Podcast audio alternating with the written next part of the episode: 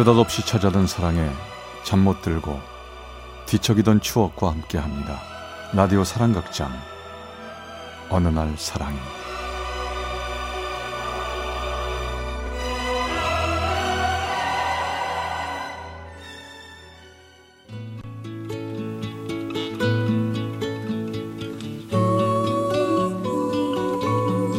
어느 날 사랑이 제 128화 다시 사랑해도 될까요?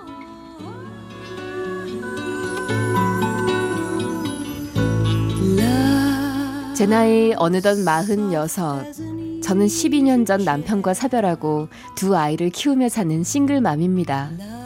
다행히 보험 설계사라는 비교적 안정된 직장이 있어서 두 아이를 제법 반듯하게 키울 수 있었죠.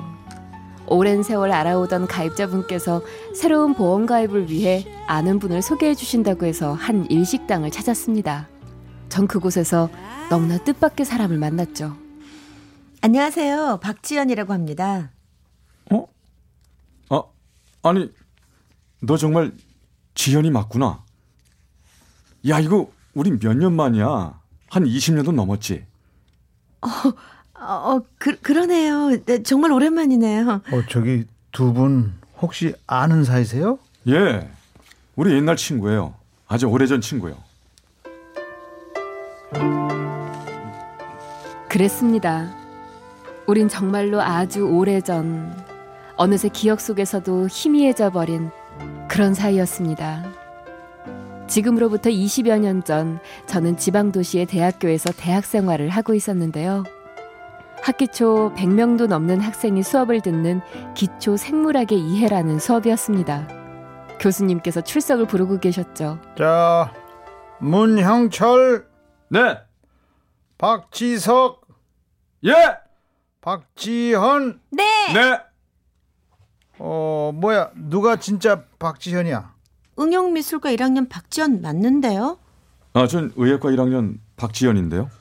어, 여기 또 박지현도 있고 박지현도 있구먼. 오케이. 이름이 워낙 비슷해서 헷갈린 거였어. 음. 어쨌든 둘이 인연이 있는 모양이구먼.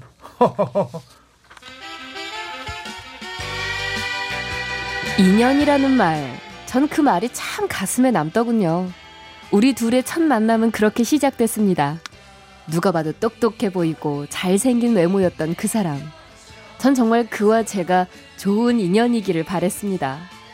그런데 제 바람이 전해졌는지 그날 이후 수업 때마다 그는 조용히 제 옆자리에 앉았고 쉬는 시간엔 꼭 자판기 커피 한 잔을 제게 뽑아다 주더군요.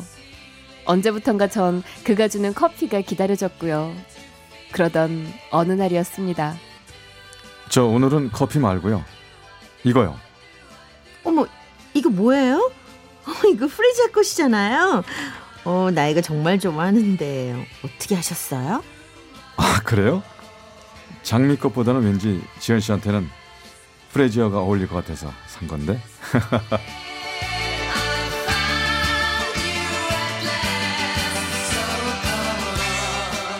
우리는 곧 학교에서 알아주는 다정한 CC, 즉 캠퍼스 커플이 되었습니다. 세월이 지나고 전 졸업반이 되었고 의대생이었던 그는 아직도 본과 과정이 남아있는 상태였죠. 그런데 그해 가을 저희 아버지께서 갑작스럽게 암으로 쓰러지셨습니다. 언제 돌아가실지 모르는 상황이 되고 보니 부모님께선 하루빨리 졸업반이었던 저를 결혼시키려고 서두르셨죠. 그래서 전 조심스레 그에게 먼저 결혼 얘기를 꺼냈고 우린 그의 어머님을 찾아뵀습니다. 홀로 두 아들을 키워오신 그의 어머니는 한눈에 봐도 보통뿐이 아니신 듯 했습니다. 음, 그래요. 내가 얘긴 많이 들었어. 우리 지연이 여자친구라고. 네, 박지연이라고 합니다. 음, 그래요. 이왕에 왔으니까 차나 한 잔 마시고 가요. 엄마, 그냥 가라고 하면 어떡해요. 어제 제가 다 말씀드렸잖아요. 얘기는 네가 무슨 얘기를 했다는 거야? 아, 나 지현이랑 결혼하고 싶, 결혼 결혼하고 싶다고 말씀드렸잖아요. 야, 이 정신없는 녀석아. 너 앞날이 창창한 놈이 무슨 결혼이야, 무슨 결혼? 엄마, 어제 다 말씀드렸잖아요. 공부는 결혼하고서도 할 수 있다고요. 아니, 네가 지금 왜 결혼을 해? 니네 형도 아직 장가를 안 갔는데. 엄마, 엄마 정말 왜 그러세요? 지연이는 아버지가 아프시다잖아요. 저기 죄송해요, 어머니. 저희 집에 갑자기 사정이 좀 생겨서요. 아 그거야 그 집 그쪽 집 사정이지. 그리고 내가 이런 말까지는 안 하려고 했는데 내가 서른 둘에 청상 과부가 돼서 죽기 살기로 공부시킨 우리 아들이야. 근데 쥐뿔 아무것도 없는 집 사위 만들려고 내가 그러는 줄 알아? 저희 죄송해요, 어머니. 저 어머니 무슨 말씀 하시는지 다 알아요. 근데요, 저 정말 잘할게요. 어머니 마음에 들도록 저 정말 노력할게요. 네? 내 마음에 들게?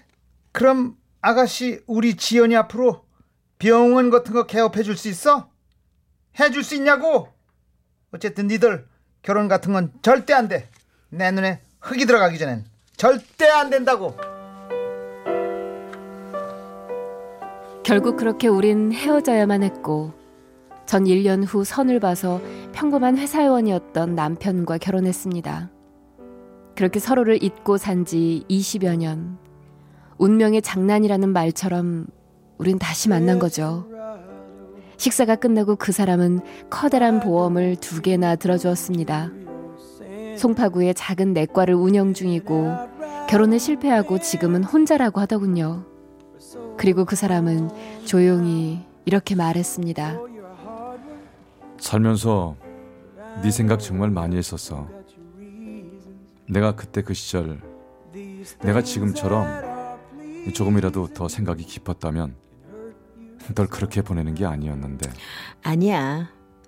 각자 다 자기 인생이 있는 거지 뭐. 나 후회 안 해. 우리 인연이 거기까지였던 거지 뭐. 인연?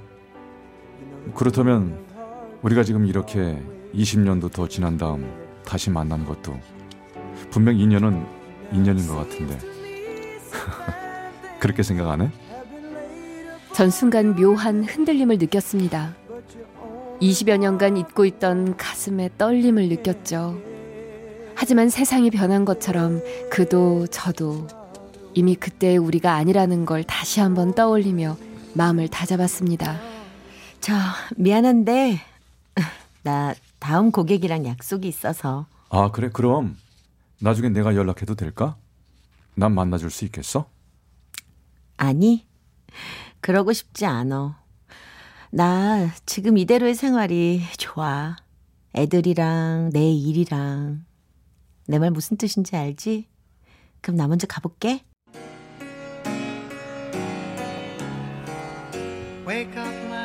전 그렇게 매몰차게 그 사람이 내민 손을 밀어냈습니다. 집으로 오는 차 안에서 전 오는 내내 눈물이 흐르더군요.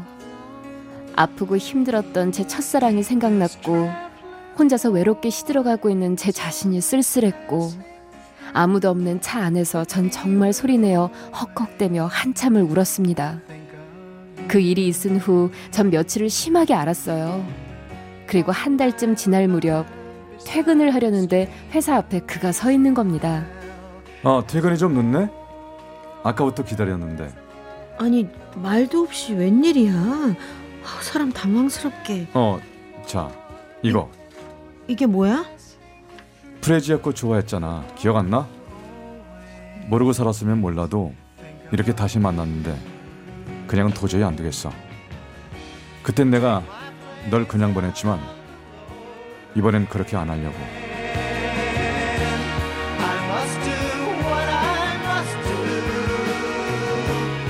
그의 그 말에 전 눈물을 흘리고 말았습니다. 머리론 그를 밀어내려 했지만 제 가슴은 제 마음은 이미 그를 받아들였던 거죠. 우린 그렇게 인생에 있어서 두 번째 만남을 다시 시작했습니다. 하지만 아직도 그의 어머니를 생각하면 전 겁이 납니다. 이 나이에 저 다시 한번 그와 시작해도 될까요? 사랑하기에 너무 늦은 건 아닐까요?